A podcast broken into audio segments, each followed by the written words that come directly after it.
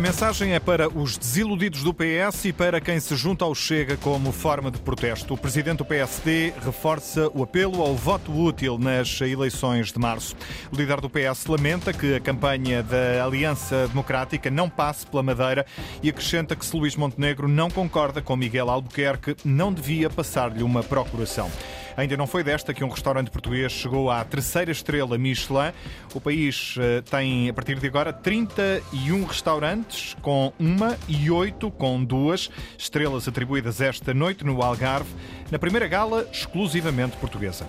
Nuno Rodrigues.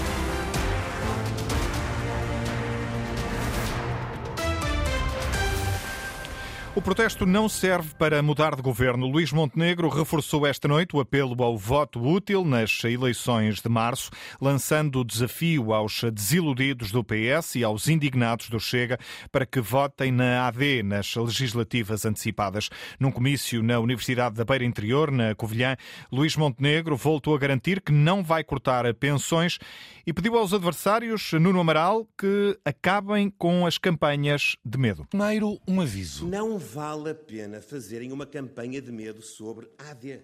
Não vale a pena. Depois, na Covilhã, no auditório da Universidade da Beira Interior, Montenegro garantiu querer fixar e atrair os jovens que tiveram de emigrar, essenciais para a economia do país, disse e expôs três compromissos para com os pensionistas. Atualizar as pensões todos os anos, de acordo com a fórmula que a lei prevê. Primeiro compromisso. Nós vamos, sempre que possível e na medida do possível, fazer aumentos extraordinários de maior dimensão para as pensões mais baixas. E nós vamos, terceiro compromisso, fazer evoluir o valor de referência do complemento solidário para idosos para, no fim desta legislatura, primeira, atingirmos o valor de 820 euros. E já se vê Montenegro a ser primeiro-ministro por mais de quatro anos. E numa segunda legislatura, fazer equivaler esse valor de referência ao montante do salário mínimo nacional atualizado na altura. E se à tarde Montenegro garantia que abandonaria um governo que possa liderar se cortar um cêntimo nas pensões, na Beira Baixa foi mais longe. Se eu falhar qualquer um destes três compromissos, se eu falhar como Primeiro-Ministro qualquer um destes três compromissos, se eu falhar, eu próprio abandonarei as minhas funções. É mesmo um compromisso de honra. É um compromisso de honra.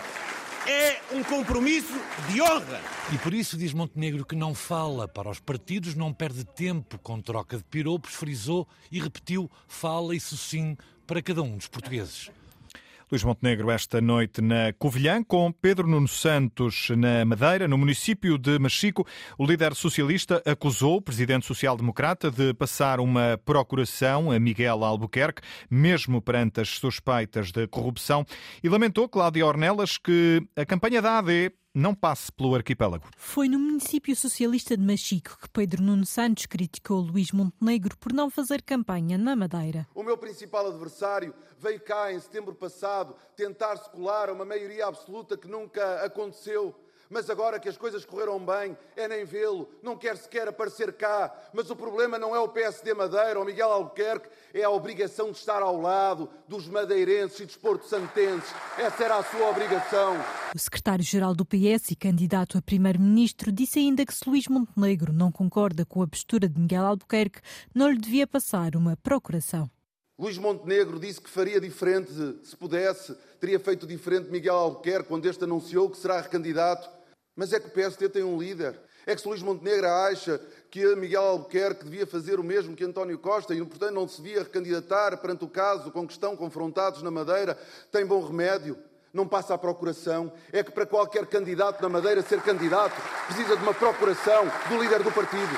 Já o cabeça de lista pela Madeira, Paulo Cafofo, acusou Luís Montenegro, líder da AD, de ter vergonha do PSD Madeira e de Miguel Albuquerque. Outros têm que dizer escondem-se. Outros não vêm aqui apoiar o seu partido. Falo do Luís Montenegro, que não vem à Madeira porque tem vergonha do PSD, do PPD Madeira. E tem vergonha do ainda líder do seu partido, a nível regional, Miguel Albuquerque, que perdeu a credibilidade e a confiança dos madeirenses, mas também perdeu a credibilidade e a confiança do seu próprio partido. Esta é a terceira vez em dois meses que Pedro Nuno Santos visita a região. Campanha socialista de passagem pela Madeira no dia em que Luís Montenegro prometeu que não vai cortar nem um cêntimo nas eh, reformas. Pedro Nuno Santos diz que o PSD tenta assim reconciliar-se com as pessoas que mais sofreram nos governos liderados pelos sociais-democratas. Eles falam em reconciliar-se com os mais velhos, eles sabem bem porque é que têm de se reconciliar com os mais velhos, porque foi exatamente a parte do povo português mais maltratado durante os seus governos. Só que os mais velhos, os idosos dos nossos países, os nossos reformados, não se esquecem, nunca se esquecerão da forma como foram tratados.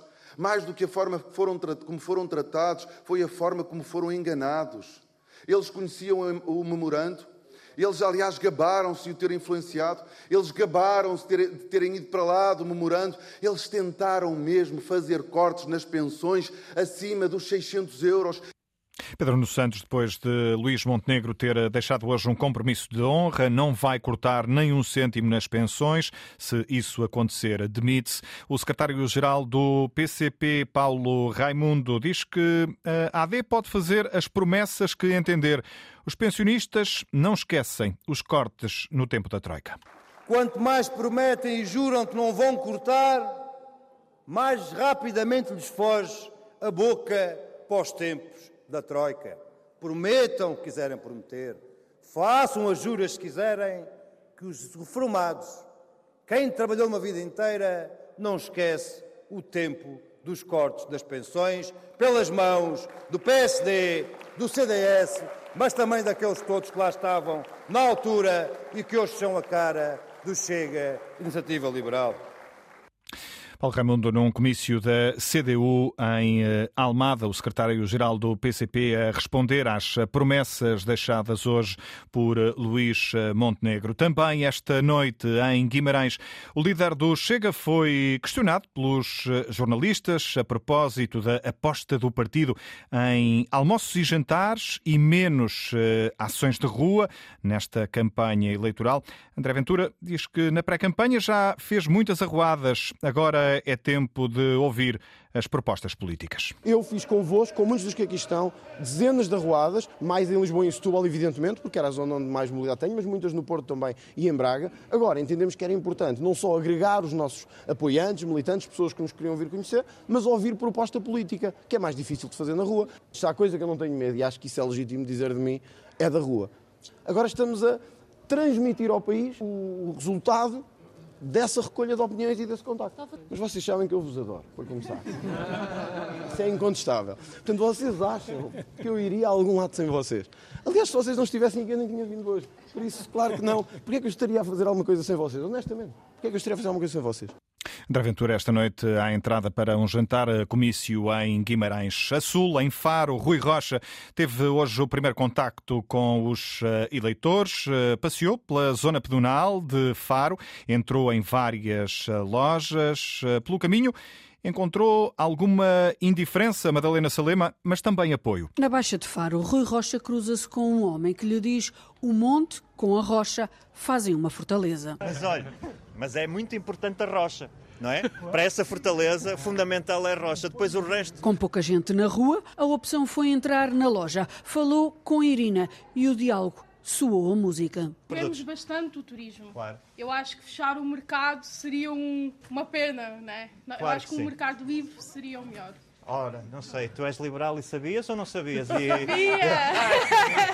Excelente, muito bem. Conhece a iniciativa liberal? conheço, conheço. Por acaso são os que eu penso em votar. Ah, excelente, Irina. Este ano. Olha, estamos com câmaras, mas a minha vontade era- é dar-te um abraço, mas pronto, fica, fica manifestada à vontade, não vamos fazer mais. Mais à frente, noutra loja de produtos nacionais, ouviu queixas da falta de clientes. Há muito, muito menos agora, sim, completamente. E o turista que vem é o turista que não, não tem dinheiro para, gastar. para gastar. Portanto, é, vem visitar Vem visitar, apenas. vem apenas. Um bocadinho como os políticos, não é? Que vêm e não compram nada, não é? Exato. É isso.